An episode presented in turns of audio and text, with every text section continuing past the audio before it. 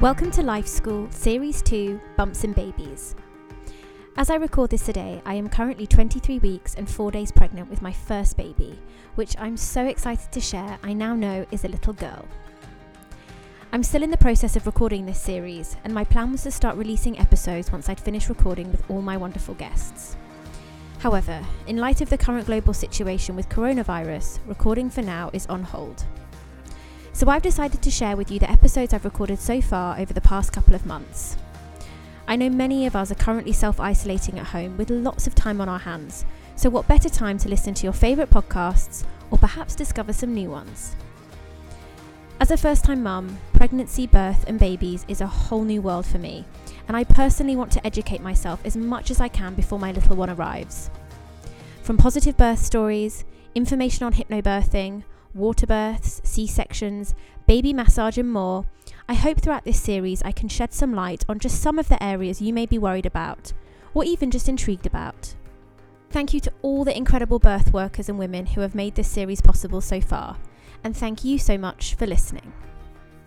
Welcome to another very special bonus episode of Bumps and Babies with someone you may recognise from recent UAE media headlines. My guest today is Hannah O'Reilly, an American UAE resident who found herself stuck in the US whilst visiting family back in March, six months pregnant due to the coronavirus. Hannah's very personal pregnant during a pandemic story is one of sheer determination, perseverance, hope, and incredible leadership from the United Arab Emirates. This episode was recorded virtually during lockdown, so apologies in advance if the sound quality isn't 100%. If you'd like to reach out to myself or Hannah, you can find our details in the show notes below. Happy listening! Hannah, welcome to Life School. Thanks for having me. Thank you so much for giving me your time today. And uh, like me, you are also an expecting first time mum. That's right. How many weeks are you now? Um, I'll be finishing my 30th week on Friday. So uh, just about to hit my 31st week. We are literally a week apart. Oh, perfect. I'm, I'm just about to finish my 29th week. Um, and uh, Friday I'll be starting my 30th week. So. so we're both entering the achy, the achy times. yeah, this is um, week actually, and I'll be very honest with you. I am recording this from my bed. Me too.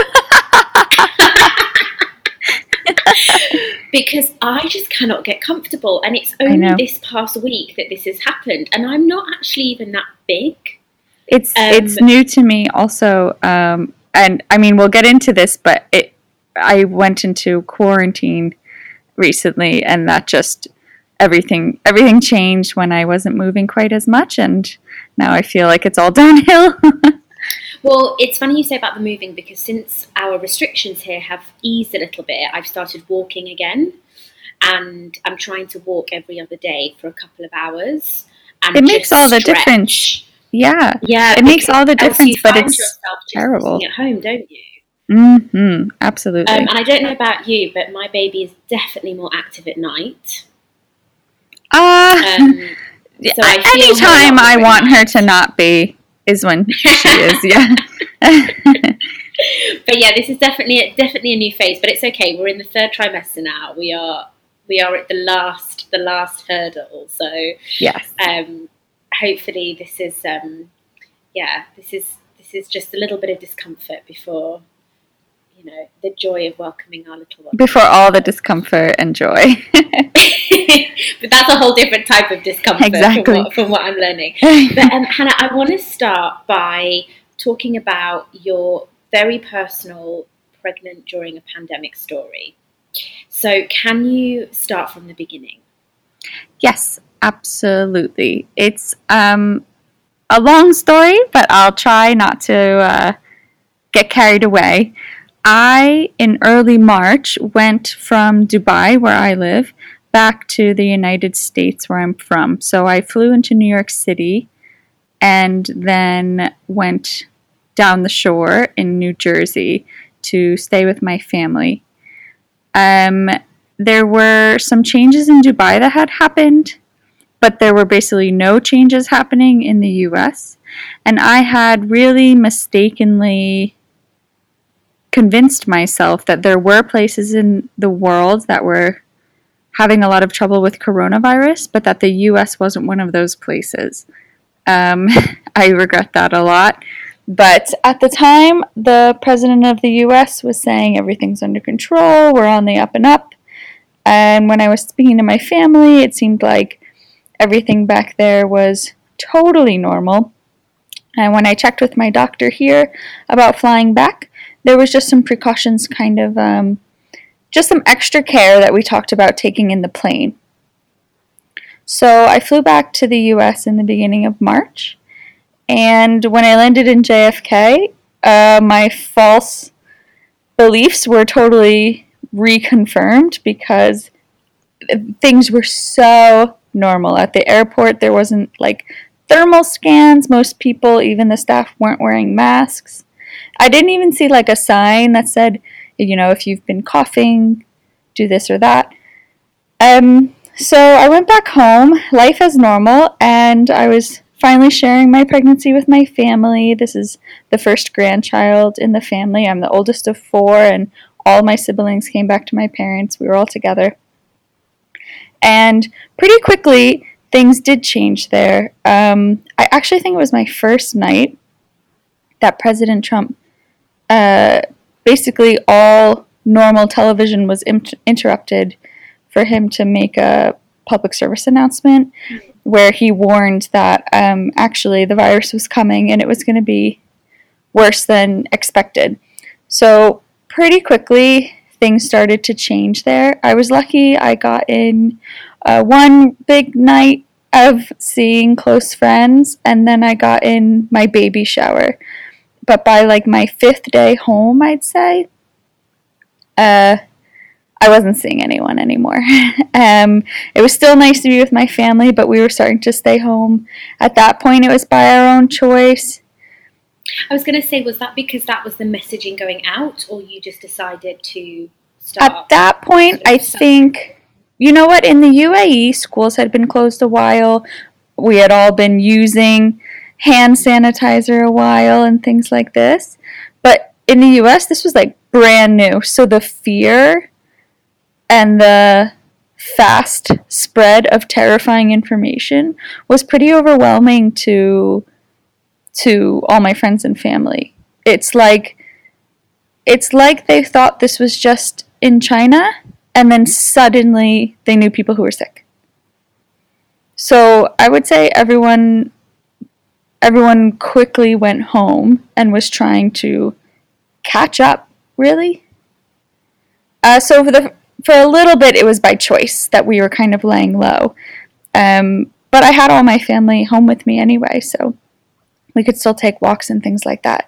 But I spoke with my husband on March 17th, which was actually my birthday, because the UAE had put out an announcement saying uh, soon tourists can't come in anymore. And if you're a resident, you should probably make your way back. So on March 17th, I, I think that was my fifth or sixth day only that I was home. We tried to change my flight, but I think, I mean, this is a good thing, but I think all the residents were trying to do the same thing, and there must have been so many of us abroad. So the most immediate flights were booked. Um, that was a Tuesday, and I think I booked to go back to the UAE Friday morning. So I was cutting my trip like two weeks short. And I, I really thought I was just, I didn't, that didn't feel urgent. I really thought I was just doing like the smart thing, like, you know what, I saw who I needed to see, and this isn't a good time to be home, and it's better to be back with Dan if things are getting, Dan's my husband, if things are getting a bit hairy, it's better I just get home quicker. Um, and then Wednesday, so the very next day, well, at least US time, it was Wednesday, I found out that residents were no longer allowed back in the UAE. So my world kind of came crashing down. Actually, it completely came crashing down. I and was. The airline got in touch with you to say no?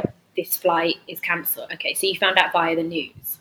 I did. I found out via UAE News. And in fact, when I called the airline, they hadn't heard of it. At, uh, at that time, I was supposed to be flying with Air France, and they didn't know what I was talking about. um, I also actually was seemingly the very first person to call the UAE embassy in DC because the guy who picked up also was surprised and confused by what I was calling about. So he's like, Can I look into this and call you back? Um, so I suppose in that sense, I, w- I was lucky to be a little ahead of the curve. I just happened to see the news as soon as it broke that residents could no longer go into the UAE. There was about a 10 hour window. I think it was like 2 a.m. UAE time. And by noon UAE time, no one else could enter anymore. Um, maybe for a small few people that, that was enough time. Maybe if someone was in Riyadh or even London, maybe they could get their way back really quick in that window of time. But I was already a 13 hour flight away, so there was no chance for me.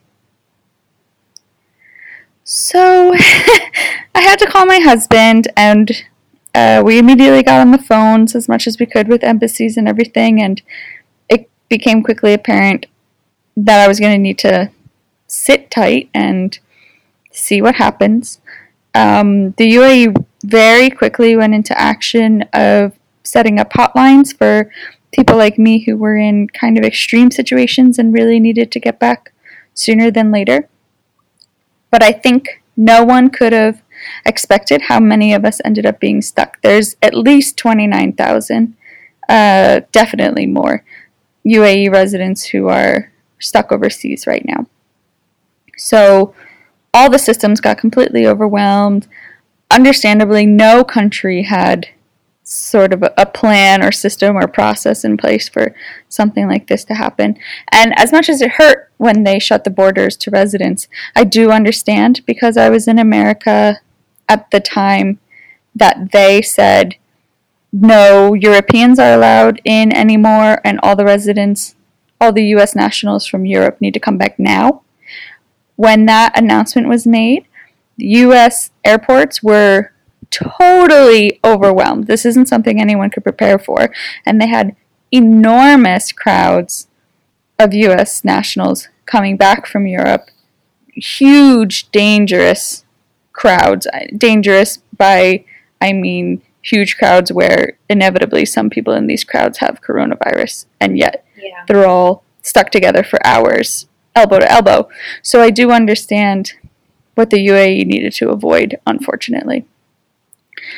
I was completely devastated and really terrified. I was lucky to be at my family's house, of course, but there were six adults now in this house with all my siblings being home too. And I two of my family members are essential employees and my mom is a recovering cancer patient. So we had quite a mix of essential employees, high risk uh, high risk situations, myself being six months pregnant at the time. I also have my insurance in the UAE, uh, which wouldn't cover me in the US. I did take out travel insurance, of course, to go to the US, but that was going to end when my when my trip was going to end. Um, U.S. insurance, U.S. health system is very complicated, so but let's just say that wasn't looking good for me at all, especially at a time where it looked like soon hospitals could actually be completely overwhelmed anyway. So I was looking into costs, and it looked like um, the first few situations I heard of where people without insurance were getting treated for coronavirus was around 30,000 US dollars and that was just the virus. That's before I considered um, all the prenatal care I was probably going to need and labor, of course. So it was becoming very daunting. Uh, the possible cost financially and impact on my husband and I at a time where, of course, you're supposed to be as careful as you can with money, a baby coming soon. we were basically about to bankrupt ourselves. I was And, and also, having a baby in the UAE, there are financial implications. You know, you need insurance. There are costs involved, which I'm sure that that you'd already planned for with your husband. So there's already a level of financial investment involved with having a baby here. yes, very So- true. You know, that on top of okay, well now I might find myself in a different country having to pay again. Right, because our crib is already here, our car seat is already Yeah. here. Like, yes, you're right. Um, all my doctor's records are already there, and I was so careful choosing a hospital and all these things that suddenly seemed out the window. Uh, and then when I when things did start to really get scary in America, which, of course, currently it, things are things are quite scary in terms of the healthcare system trying to manage all the coronavirus patients, I started to think eh, maybe money is going to be the least of my worries if I can't even get treatment. Um, and I started to, I started actually looking into the options of just delivering at home at my parents' house, where I- didn't even have a bedroom. and we were kind of like the room that used to be the kids' room, like the toy room, kind of we were sort of rearranging for me to stay long term, maybe with a baby. Uh, and then, of course, the idea of this is my first child and my husband missing the birth. Uh, that was devastating, both of us. And what if, I mean, how many months might go by before my husband could maybe even meet the baby? He's not American, he doesn't have a green card, he's British. Uh, we thought about maybe both of us just rushing to the UK, but I can't get NHS ca- care there either, and things weren't looking safe in the UK either. It, it just, it was such a mess, and gosh, I, I was so, I was so broken. I wasn't sleeping. I got hives for the first time in my life. That's never happened to me before. I, I was just so broken, and I was making myself more sick by saying to myself how important it is that I don't get stressed out at this time in my pregnancy, um, which wasn't helping at all. So I, I kind of just went into this turbo mode, and I don't. I mean, I had a lot of motivation. I don't know if maybe some maternal instinct might have kicked in. I- don't think I had been experiencing any mama bear things before this, but I just I just went into like superhuman mode of doing everything I could to try to get the right person to hear I'm in a dire situation, please just let me back on one of these planes. Because there were still commercial flights going back to the UAE, but residents and tourists weren't allowed on them, only Emiratis. So I saw that as an opportunity that if the right person hears my story and hears what trouble I'm in and what danger I'm in, I'm sure they'll let me on one of these flights. I'll book it myself. I'm not asking for anything, just just permission. And I just went wild. I was calling every ministry I could think of. I was emailing every ministry I could think of. I was personally messaging ministers and sheik- sheikhs on LinkedIn. I I was begging airlines. I was crying over and over and over to the UAE embassy in DC. I was calling there so much that I made friends with the guy who who usually picks up the phone there, um, and he started to kind of have personal interest in in hoping that I could be helped too, even though he couldn't do anything. He was texting my mom's phone whenever he heard updates. Um, I, there was. I know there was someone from Emirates who I cried to, and she started like personally texting when she heard updates too. I mean, a lot of people wanted to help, and it was a it was a beautiful thing to see. But there really wasn't much anyone could do.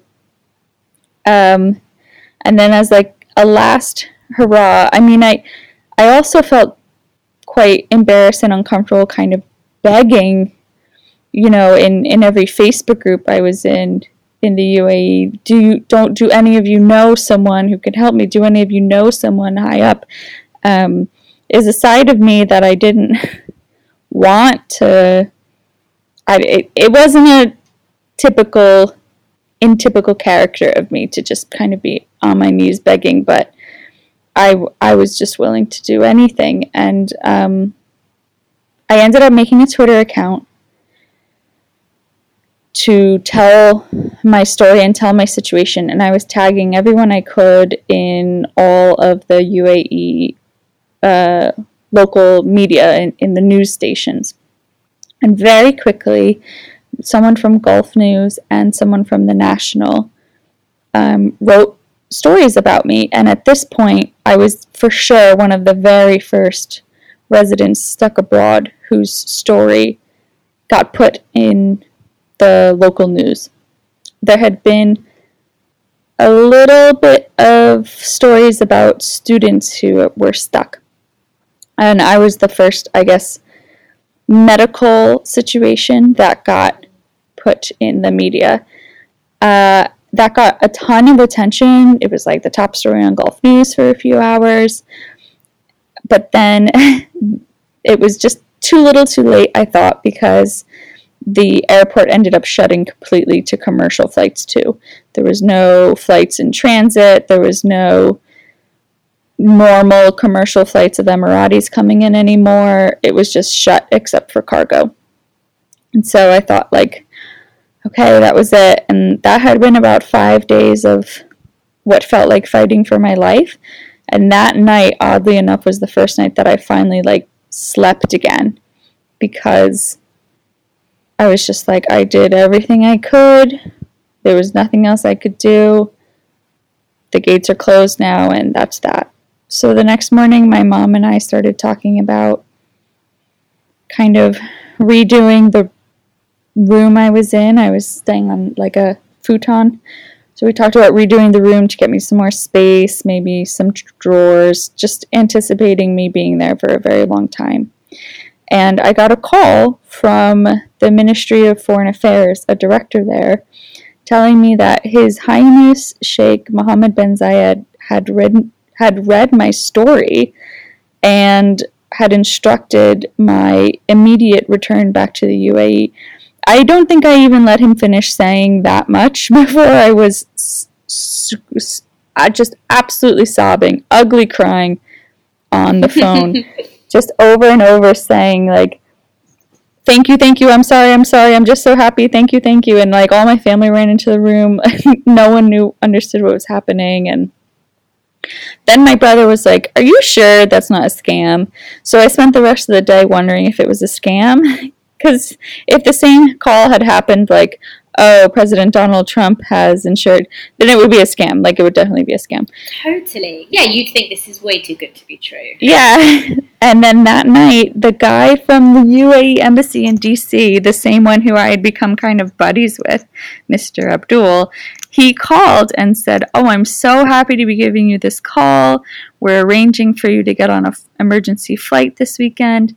And I, then I was just like, oh my gosh, this is happening.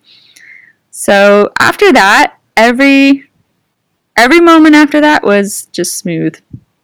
I went to an, a hotel in Washington D.C. It was all arranged. Someone was waiting to speak to me there, and I was getting on an evacuation flight with. Uh, it seemed to be like mostly Emirati families who were sort of left behind in the US and needed to make their way. A, lot of them, I think, were living in the US, and it had been decided that for the time being, it'd be better to be in the UAE through all of this.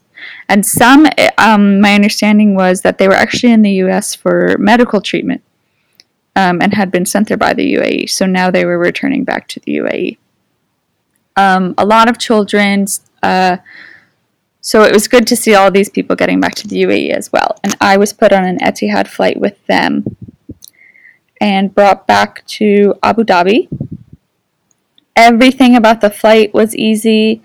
The airport in Abu Dhabi, I was blown away that in such, as they say, unprecedented times, things could be so completely organized and clear and safe.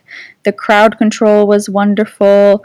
all the staff that was at Abu Dhabi airport waiting for us was prepared and kind and gentle and seemed to really understand that we had just been through something very overwhelming.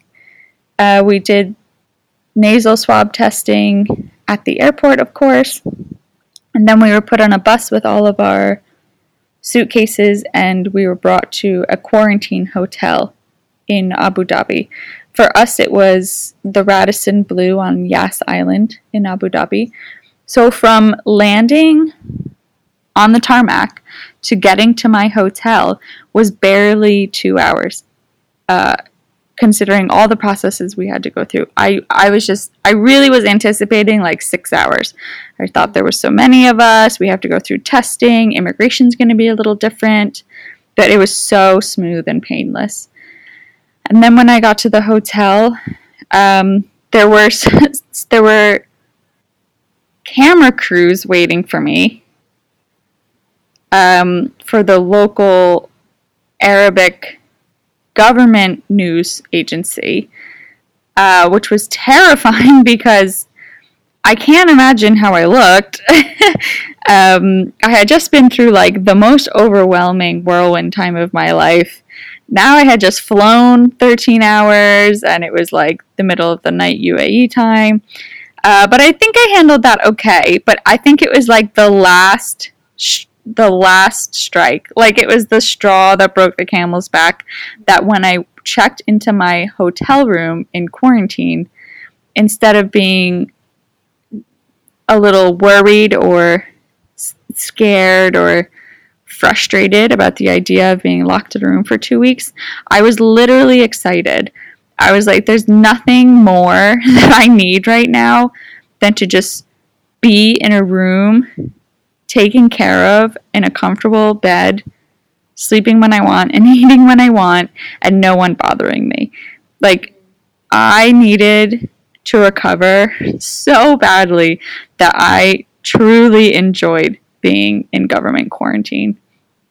So the deal was that I had to stay in this room for two weeks. I wasn't allowed to leave the room. My only human interaction every day was people came in full PPE to check our temperatures. Um, I was not allowed in the hallway. People would, uh, the staff there would leave meals, of course, three times a day. They just knocked on the door, and by the time you got there, they were gone and the food was at your door. We left our garbage outside the room. We were delivered linens twice a week, same way, just sat at the door. Um, if we needed any extra things like I don't know, coffee stirrers or towels. We just called downstairs and it was brought up. Um, they took our laundry twice a week to do if we wanted. Again, we just left it in the hallway. It, it was pretty simple process. I had a beautiful balcony overlooking the water and the golf course. Um, I, I had it made. I was totally fine. And since I'm pregnant, I had a little bit of like a, I guess they considered me to be a dietary restriction I suppose.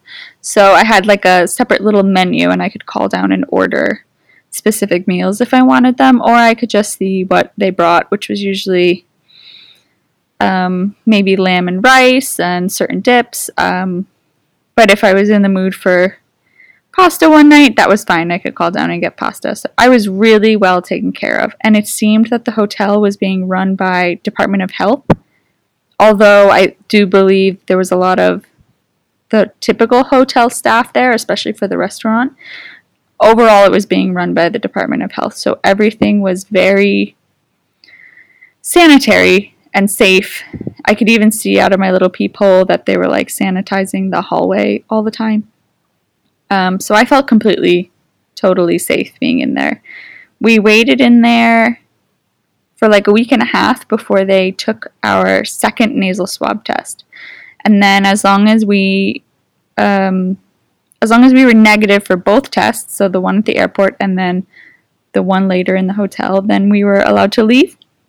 And lucky for us, we were actually able to leave on the 11th or 12th day because our test results came back quickly, so we didn't even need to wait the 14 days. Dan picked me up at the hotel, and then I went home, and it's been heaven ever since. When you when you said about getting the call, um, from the Ministry of Foreign Affairs, I literally started to well up because I just, I cannot even imagine how overwhelmed and worried and anxiety ridden you must have been. Yes, I, actually literally, I only told. Yeah, I only told my husband and my parents. I, I mean, I even have some other friends who were stuck, and I just didn't. I just didn't say anything because I was so afraid to rock the boat or so afraid to like jinx myself. I don't even know what I was afraid of. I just I just thought to myself, I'm not even going to accept this as reality until I'm in the. UAE. And I and I think that is your your mama bear maternal instincts coming through because it's like that. I'm gonna do anything I can Yeah. Yeah. to make sure that I can have my baby with my husband, Yeah. you know, in a in a safe environment as planned. Even the whole time that I was fighting so hard, there was still a voice that was like, You're not being rational. This is not sane. This is not healthy. Just trust the UAE. They have their process in place. You need to calm down. You need to relax. And I just kept shooing that away and just going crazy, trying more and more routes. And obviously, when your husband came to pick you up from the hotel, that must have just been the most amazing moment. Um, we had put a lot of expectation into that being the most amazing moment, but here's the thing: there was like a few hundred people leaving at the same time. So like I saw him and we like ran up to hug, and then they were sort of like. hu- Like hurrying us and rushing us to grab my bags, and then like they, my ca- the car was like in the wrong place. They said, and so it ended up being kind of a reality check also that like none of this is romantic. this is all Yeah. a mess. It was really a reminder of the times and like um I don't think I had my gloves on yet and I don't know, it was just it was kind of and then I for, almost forgot a bag. So no. but when we got home, yes, absolutely. Like I walked through the gate and like basically what was about to just crumble. Just the final exhale like okay we made it. And how many weeks is it now that you've been back? i think this is my fourth week back. Amazing. and it's it's like different. I, I don't know. I mean of course it's different. It's different for everyone. My husband is home 24 7 we don't leave the house. Of course it's different. But i knew when i got home we, we were to get along like never before like we were just to be afraid to even leave each other's sight for a few days because of how traumatic it was to like feel like we were getting ripped away from each other for God knows how long. Um, but that has lasted for almost a month now. Of like we're we're just cherishing every minute together, like has never ever been. Look, we love each other. I don't mean we don't like enjoy being together, but this is really different. We're just very we have like attachment issues right now like a, like a child being pulled away from their mom's leg is like how we both feel one of us goes shopping and the other one is upset wanting them to come back it's crazy i mean it's beautiful it's romantic but it's also a sad reminder of like the impact that that this has i guess i mean i remember It is a trauma. That is exactly what it is. And it's something that we could never have imagined experiencing Never. in our lifetime. no Um, no It's so surreal. it's um, like a horror movie It is. It's Except just things like, this have happened movie. in yeah things like this have happened in horror movies and it's actually way worse than in the movies Mm. And I think also, obviously, being pregnant, especially for the first time, I mean, there's so many things that you feel and so many things that you think. Um, you know, on a minute by minute basis. Yeah, and there was a have your time. entire world turned upside down during Exactly. that time. Yes, there was a time, and I wonder if you're experiencing this too. There was a period after I got home when I was able to start to um, actually, like, I suppose, digest what had happened to me. And I felt so angry. I think I had put so much time, and this is what I should have been feeling feeling lucky and feeling grateful. And overall, that's all I feel all the time. But there was a, a few hours that I just felt so angry, thinking, this is so unfair. I've been excited to be pregnant my whole life. I've done everything right. I've planned everything right. And now it's just, there's no, like, the magic's gone. I don't get to celebrate this with my family. I don't get to go out with my friends in the cute outfits. I'm not going to have a baby shower in the UAE. No photographer is going to take newborn photos with me. My mom can't even come to the hospital. Like, I just felt like something I was excited for my whole life got ripped away. And there must be so many people who feel this, people who are canceling their weddings and all these things. But I, yeah, I wonder if you've been kind of feeling like gypped. Um, yeah, and I think, I mean, I've been listening to a lot of podcasts at the moment, um, not just related to pregnancy, but just in general about what we're, you know, the times we're living in. And something that really resonates with me is that we should allow ourselves to feel however we feel. And That's what I think I was struggling with because I kept trying to override my own feelings by saying there's pregnant women who are still stuck. There's pregnant women who have coronavirus. There's pregnant women who, you know, this and that. And those things are still true and still horrible. And that's what usually I'm thinking about. Um, but for this But brief are- time, I also was like, but also, this isn't fair. Exactly. And you're allowed to feel all those things at once. Mhm. you know you can completely um, be full of gratitude and understand that you are lucky and there's other people that are still stuck abroad and in and in much worse situations but at the same time you can be really angry and pissed off that you know i'm not having a baby shower i don't know if my mum's going to be able to come in and see her first grandchild being born Yep. um, i'm not able to have coffee dates with my other pregnant friends um, even like you say, you know, going out in like cute outfits and showing off your Yeah. bump and I was still excited for all these things. bits. That's that's looking more and more like it's just not going to happen during our pregnancies. Yep. You know, we we only have two months left, so Yep. and also even if you know, like here, the malls are starting to open, but I still don't feel ready to Yeah. go to a mall. Uh huh. So, you know, it's like, okay, well, even if things are starting to slightly get back to some normality, I'm not ready to kind of um, be out with possible crowds. And I'm not, I'm still not even seeing anyone. you know, I'm mhm. still just at home like you. So I think that we're allowed to feel that at the same time as lots of other different feelings. And it's You're okay, right. And it's what's not okay is to try and shut those feelings off. Mm. Yeah, so that's them. something I'm still working on because uh, I remember when I first got home, I'm I'm, ve- I'm still very very active with the community of residents who are stuck abroad. I've built uh, an Instagram account just for them.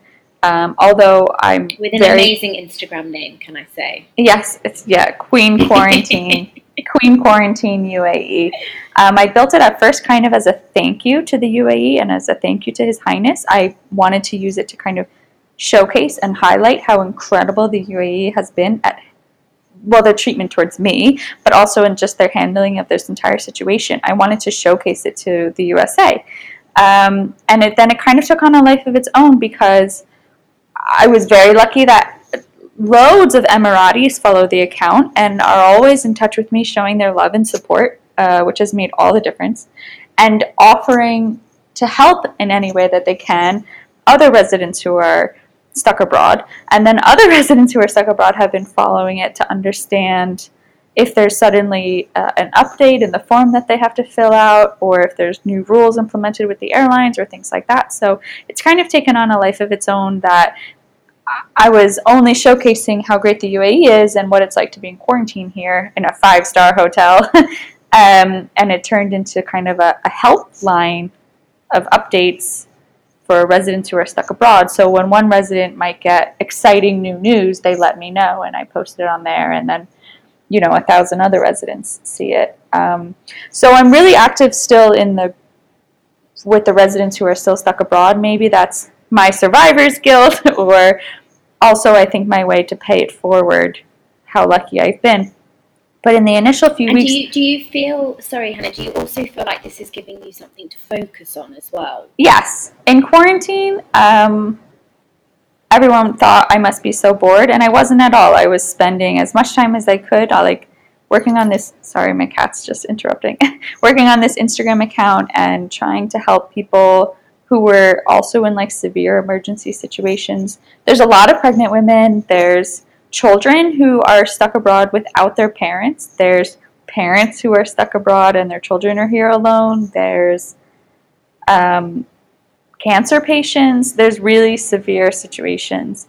So, yeah, I think it was, it felt natural and the right thing to do and certainly time consuming to when I got into quarantine, just do what I could to try and help them um, connect with the media like I did or uh, understand the steps that they needed to take to get approval from the UAE. Uh, now there's been maybe maybe like 20 of us have gotten back. Um, and the UAE is still kind of working on some sort of procedure to get everyone else back safely.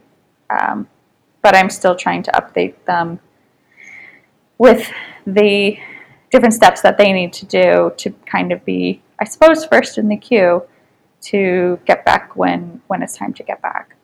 Um, but they were calling me the chosen one and the lucky one in the beginning, and I think I no one meant anything bad by that at all. But I think that I took that to heart that anytime I did feel bummed out, like we were talking about, I then was like, you can't feel upset, you can't feel mad, you're the chosen one, you're the lucky one. Um, I think I've come a little farther now to find some balance, like you said, and just feel how I feel. Yeah, it is like that survivor's guilt, isn't it? It's Yeah, it's strange to call it that, but that's definitely what it is. And now the women who, it's for whatever reason, mostly been women and children at this point who've been able to make their way back. And most of the people who've made their way back have gotten in touch with me saying, like, I want to help people too. Um, and we're all feeling this pain of there's so many people who what, what if they deserved it more? What if they need it more? What if what if something happens to them? And um, I, it is survivor's guilt as weird as it sounds. I think that's where a lot of my sort of low days um, and sadness and anger come from is seeing other people in really dire situations. People are really Um, suffering yeah. really suffering. And even people that aren't stuck abroad even just people that are here residents that have lost jobs Yep. and you know um, even the situations with the school yeah it's hard to compare it to someone stuck abroad with cancer but it's still terribly Yeah. stressful and people just having their lives turned upside down Yes. and i'm you know i'm on so many of these amazing community groups and at some point last week i had to give myself a little social media break. Yeah. Just because i was taking in too much. Yeah. And it was it was really affecting me which sounds really selfish no no. you know it's it's um it's not like i am going through but it's depressing but it was it was really it was just making me feel so sad and Mm-hmm. I, I was just like i can't i want to help i want to help so many people but i also only can do so much Yep. right now Mhm. and i think as long as you you do what you can within your capacity right now Yeah. even if it's just a family member or a neighbor or You're exactly right because whatever it might be These people are reaching out to me once they're back and they're like, what can we do? What can we do to get other people back? And I've had to kind of lower their expectations. Like, we can't get people back, but we can find out what we can do for them here. Do they need us to call Etisalat for them and sort something out? Do they need us to deliver groceries to their mother? Do, you know, like there's Exactly. we're but it's you just want to save them, uh, and it's it's it's not possible. But those practical things really help.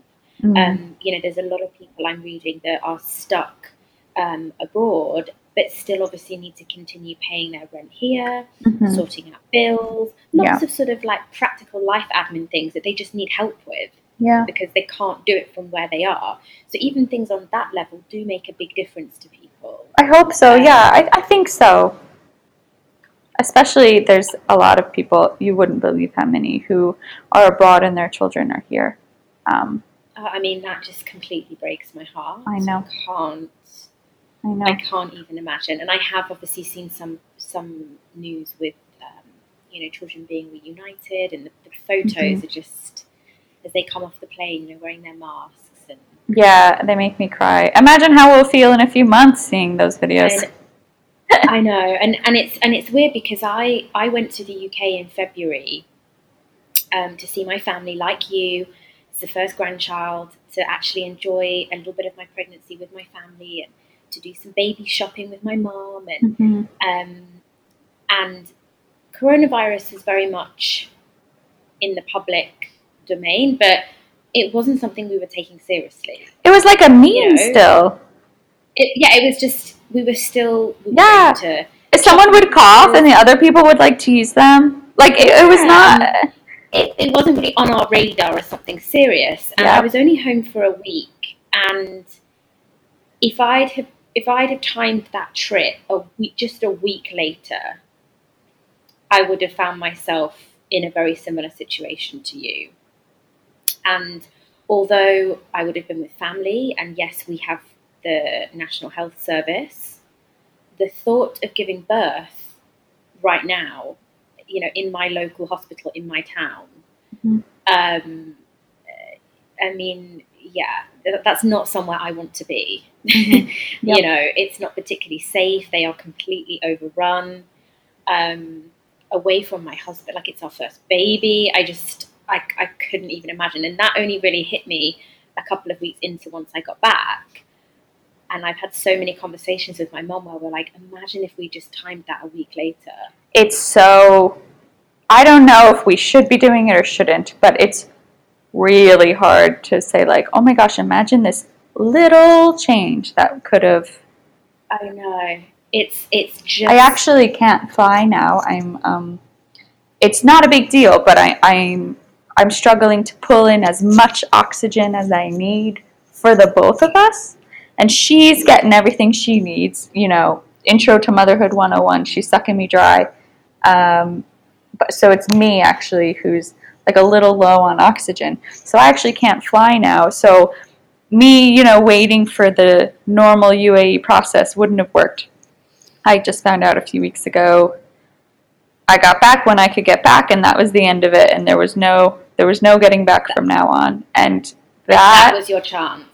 Yeah, which I mean, I came home and like saying to my husband, like, you know, if if they suddenly let all the pregnant women back mid May, I couldn't have come. That is just, ah, it's so hard to imagine. I know. And I'm just so happy for you that you're here. Thank you, me too. And what a year for our children to be. I know they're not going to be grateful at all. Everyone's going to say to them, "Do you know what your mom went through? Do you know how hard it was being pregnant at that time? Do you know how hard your mom fought? She got a shaken ball." Our kids are just going to be like, "Uh huh, uh huh, whatever." Yeah, whatever, mom. I've heard this story a million times. Same with everyone else in my class. They all Yeah. the Corona kids.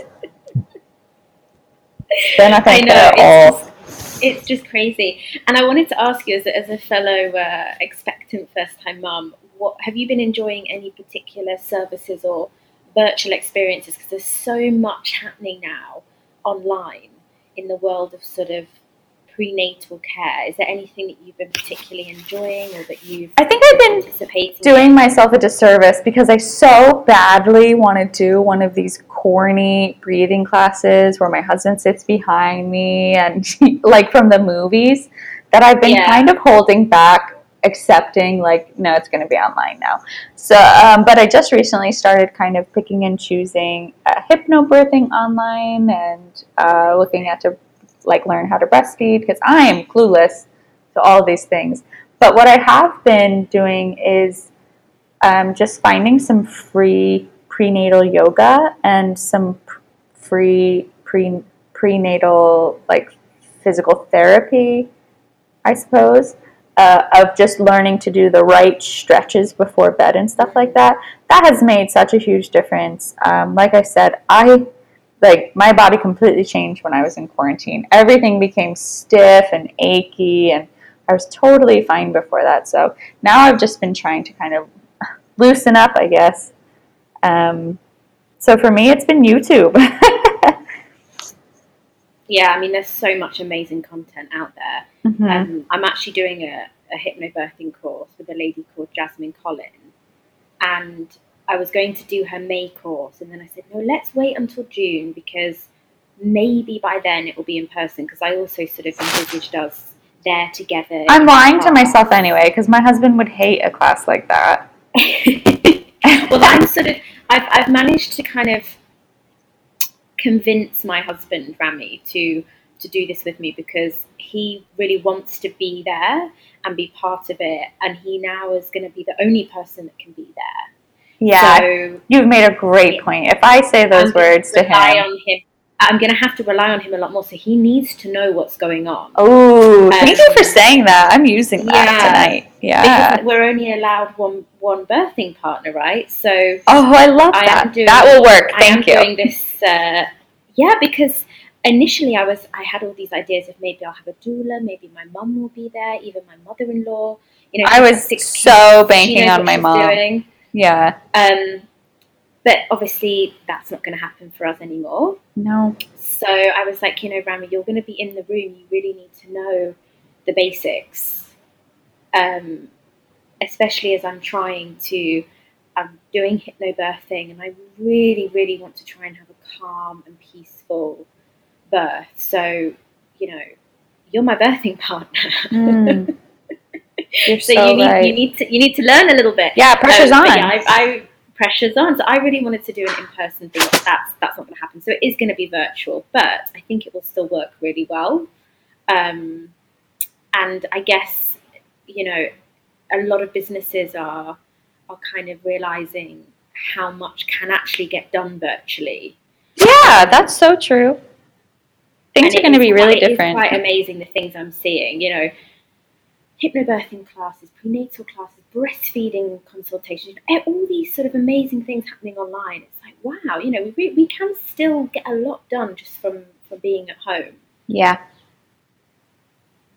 Yeah. And um, Hannah, what would what would be your advice for other mums to be right now, like us, who are facing uncertainty around their birth preferences and birth circumstances due to coronavirus?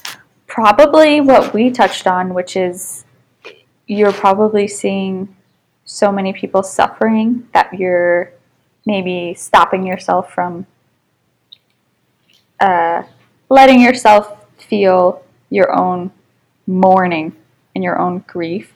And I think try to let yourself feel those things. If it means talking to other women who are pregnant, and that's that's what's worked for me, just someone who's like, oh my gosh, I totally agree. Um, maybe that person is you and me. Maybe at least just listening right now, you know that other people are feeling that too. Don't feel bad for feeling bad, I think is probably what I would have to say. We did get gypped, and it's okay if you feel like you got gypped. Yeah, because we did, and the, and it's funny you say the word grief because I've listened to so many amazing podcasts that you know with philosophers and incredible people who say what we are going through is a type of grief.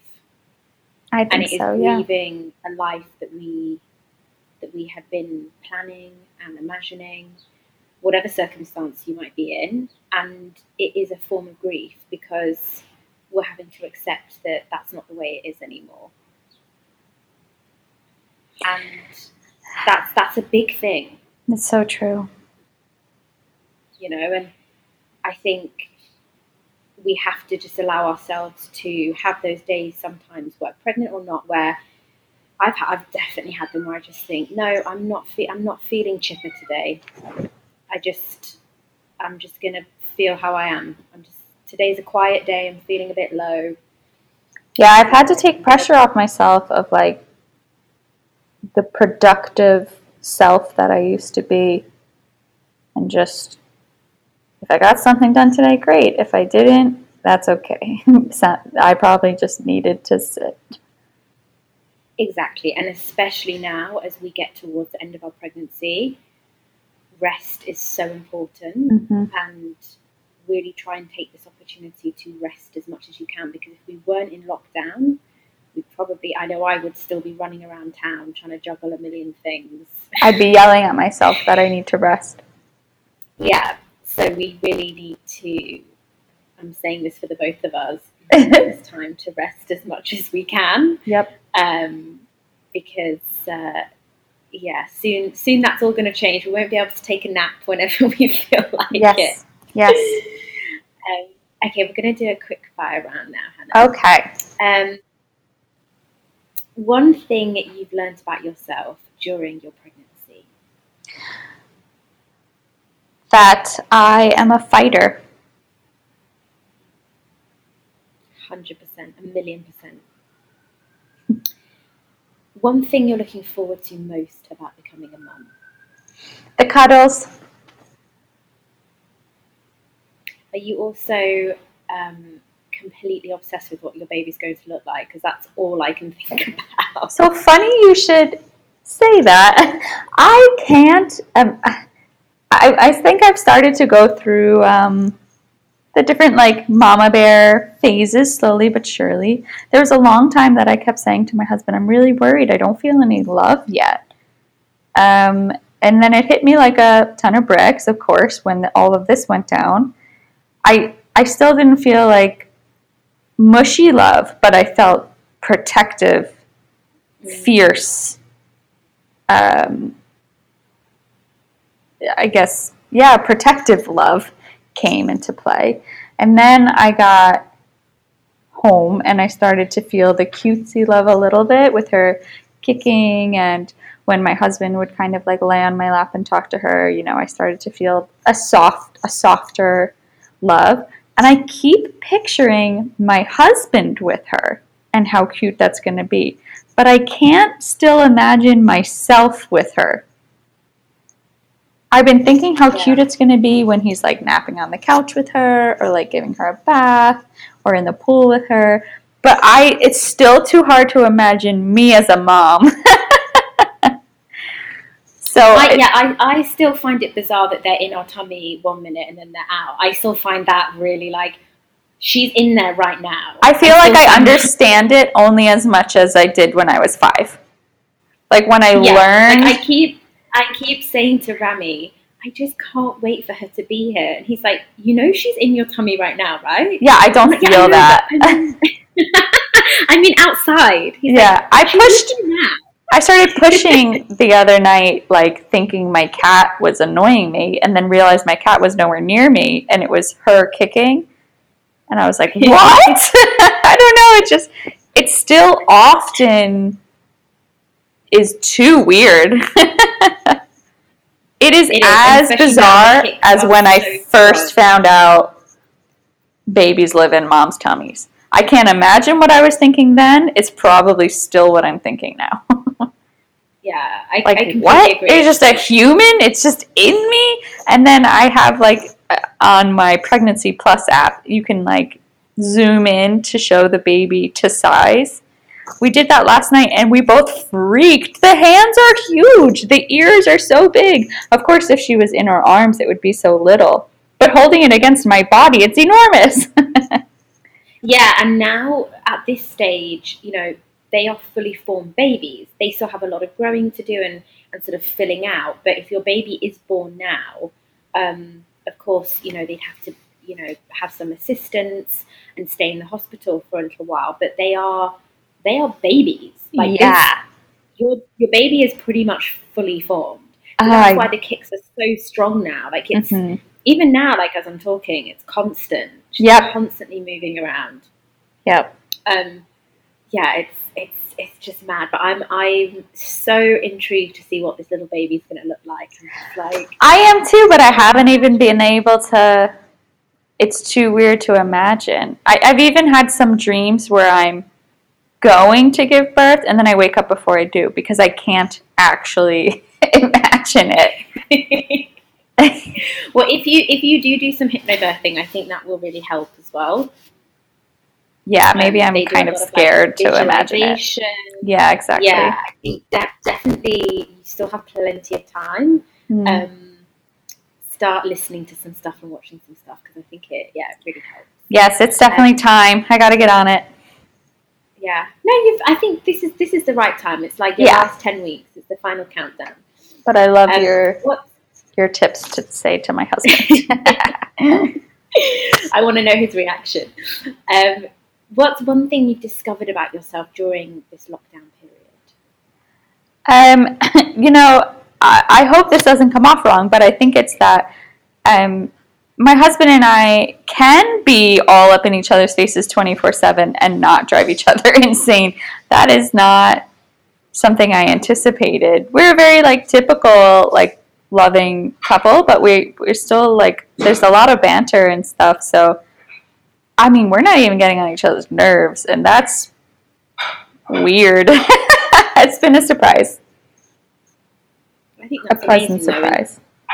and maybe this whole sort of traumatic experience has made it sounds cheesy, but has made you stronger and Yeah. made you closer, hmm which is kind of perfect timing just before you're about to embark on. Yes, right? That's what I think. lives. Yeah. Um, what does motherhood mean to you in three words? Three words. It means life. It means forever. And then a scarier one, it means responsibility. Yeah. So true. Oh, Hannah, thank you so much. Thanks for having me. Your your story is honestly it's so incredible and I think it's not it's not just a story about coronavirus and the times we're living in, but for me it's it's about how strong our instincts as women can be. Your it's been really cool to find that out about myself. But something also super interesting I want to add to that is the people who have been reaching out to me the most fiercely like I've done this and I've done this and I've done this and I was thinking about this and that and what do you think and I think I'm also gonna it's all mothers 100% 100 out of 100 people who message me like that it's mothers it's been wild and the people who are stepping up to volunteer with me when I'm saying like, "Hi, there's this woman. She's in LA and she's struggling with her children, and because she's stuck abroad, and the children are here with a friend, and the friend lost a job, and da da da." It's all mothers who are immediate to message me. What can I do? How can I help her? I'll go today. What do they need? It's mothers. I've never seen this differentiation until now. I mean, it doesn't surprise me just because of the little taster I've had into this world over the past couple of months. Mm. um, and what I've seen of just what it means to be a mum. And then also, I'm sure you're the same with your mum. Like they'll, they'll tell you, you just you do not stop when it comes to your children. Yeah. Like whatever it takes, you do it. Yeah, there's been so many times that with good intentions people said you you know you need to just look after yourself right now. You just need to look after your That's just not even I could not force myself to do that. It would feel awful to just I can't now. I've But changed isn't now. that the amazing thing about women? It's like, Yeah. yeah. but I can still look after myself and do this. Yep. Yep. Like you have little faith.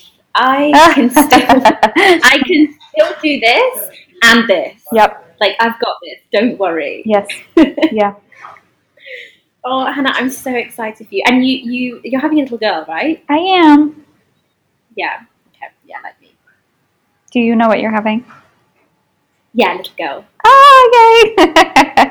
I was, I was one of those annoying people that, like, literally from the six week point, I was like, "Can you tell me what it is?" oh, me too. I'm so type A, I and I envy. I envy people who have the calm and peace in their life that they could be surprised. I'm not one of those people. I'm very impatient. I literally, I was asking my doctor from day one, like, how quickly can I find out if Yep. this is a boy or girl? Because I just wanted to get my head around it. yes, and even once I knew she was a girl, know. I had it checked three more times. Yeah, well, they kept saying to me, sort of around 12 weeks, we think it's a girl, and then, you know, 16 weeks, we're, we're 90% sure. And it was only until sort of like 23 weeks Wow. on the scan that the doctor would say 100%. They were very cautious to say 100%. Yeah. Um, because I think obviously you know sometimes it can't it, it's not hundred percent clear, Mhm. and then you kind of mess with people's emotions. So I don't think I even cautious. trusted them until I could tell. yeah. Exactly. and then I was get to the like, okay, time for tutus and bows. I know, time for the pink. I've managed not to go overboard with pink. Actually, I've I, nice, I'm so nice- surprised at myself. I went over. I've totally gone overboard with the pinky stuff. I actually have a chemistry degree. I'm not. I mean, I, I love my pink and I love my lipstick, but I, I totally intended to buy her a pretty fair spread of giraffe stuff and sea life stuff and dinosaur stuff. And I did when I could, but oh man, I have disappointed myself how much I've been drawn to the little cute pink stuff. I mean, I say I've not gone overboard on pink. She has a lot of pink, and then everything else that isn't pink, it's like white with like little bunnies on. yeah. Or- it's still super girly. Like everything is very girly, it's so fun. and lots of animal print. She's Mhm. got lots of like leopard print ones. Oh, I'm from New Jersey. Like- She's she's leaving the hospital in a little leopard print baby hat. love that.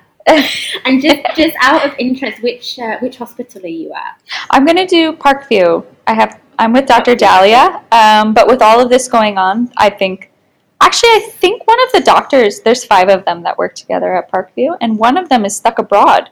Um, so four of them are now taking on all the patients. So we've been like shuffled around a little. If I needed to get seen quicker, I might see one of the other doctors there. And so far, everyone I've met, I'm so comfortable with. So I, at least I feel good about that. How about you?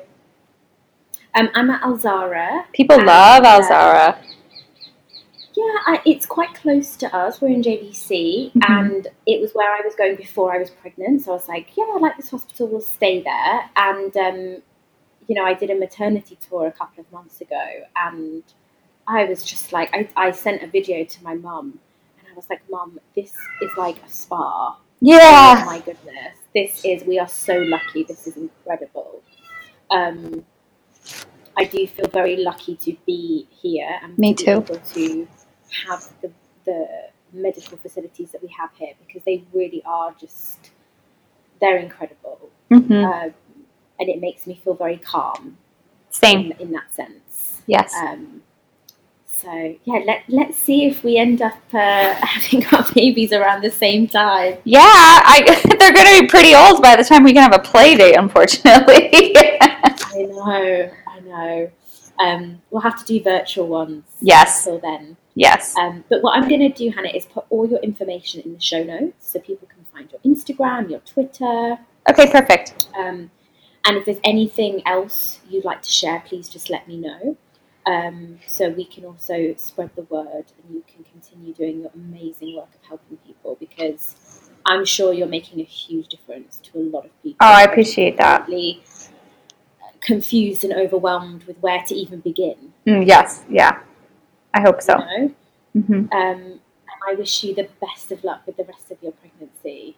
Thank you so much. You are you are almost there. Yeah, The- you are we're too. at the last bit.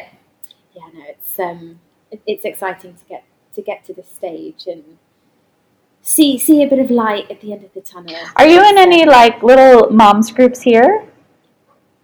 So I am on quite a lot of Facebook groups. Yeah. And I'm also um, I can actually add I can send you the link to this group called the Positive Birth Circle, which is set up. It's a WhatsApp group by um, a doula called Shireen. Uh, and she runs a community called Belly Baby Mum. And she added me to this WhatsApp group only maybe a couple of weeks ago, and it's so incredible. There's about 80 women on there, all at various different stages of pregnancies and first time mums and mums that have multiple kids. And it's just a way of just sharing information. Women message in the middle of the night. I messaged in the middle of the night the other night because I was having Braxton Hicks for the first time. Oh wow, I would love that. Because I was going to say check what it was. you should join this little group Um, that I'm in. It's quite small, but it makes it kind of intimate. I guess it's like babies do June, July, August, or whatever. But there's kind of a dare I say like a a small core group of us within the group who were getting together like every week, and now we've continued like Zoom calls every week, and um, we just sit down with coffee and our disheveled hair and say like. This weird thing happened, and that weird thing happened. Does it happen to you? I would love it, and I think that is what is so important is to have that sense of community because Yes. Especially now. know many other people that are pregnant, and especially now, Yep. it's just so comforting because it can be really lonely being pregnant. Yeah, it's become like And- vital to me to be in touch with them. Yeah, and you need to kind of put yourself out there because there is a community there, there is support there. hmm You just need to go and go and find it, hmm um, and you can make some really amazing friends along the way. yeah, exactly. So yeah, I will definitely um, I will send you the the WhatsApp link, and you can. Thank you. That'd be great. Um, what I tend to do is when I wake up, I have like fifty unread WhatsApps, and then I throughout the day just slowly go through them and see if anything kind of you know resonates. Oh, that me. sounds "Oh, perfect. I think I could learn let so me much." Star that. Let me save that. Yeah, Um, I've been so Shireen, clueless. I mean, everyone makes. Sorry, go ahead. Sorry, what were you saying? Um, I've been so clueless in these groups because some of them already have kids. So I'll be, I'll be like, why do we swaddle? Do I need swaddles and stuff like that? Because I just, I have no idea. So it's so comforting to. But you, we don't know, do we? It's the first time. No. How do we know? And this Yeah. is why these groups are amazing. And, and Shireen, the lady that runs this particular one, I have interviewed for the podcast before, and um, she runs a lot of free virtual um, sessions as well, which are really, really informative. So yeah, it's it's a really, really handy group to be part of. Um, Mhm. And those questions seem silly, you know, but they're not. Oh, I'm not. I'm not too shy for the Unless you silly had a baby, questions how do you know? Yep. Yeah, me neither. I'm always like, what's this? And do I need this? Why does this happen to my nipples?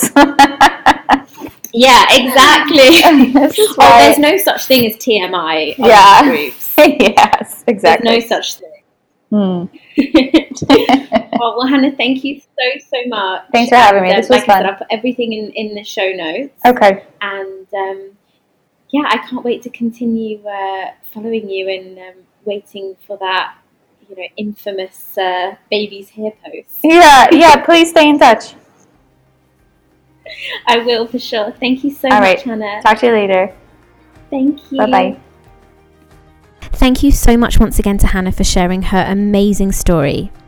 You can find links to Hannah's social pages where you can get in touch with her and join her ever growing community in the show notes below.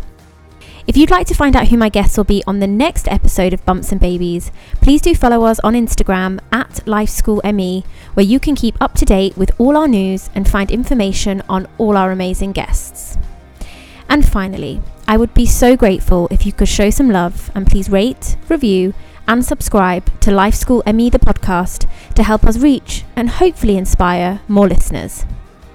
Thank you for listening to Life School Conversations to Inspire Action.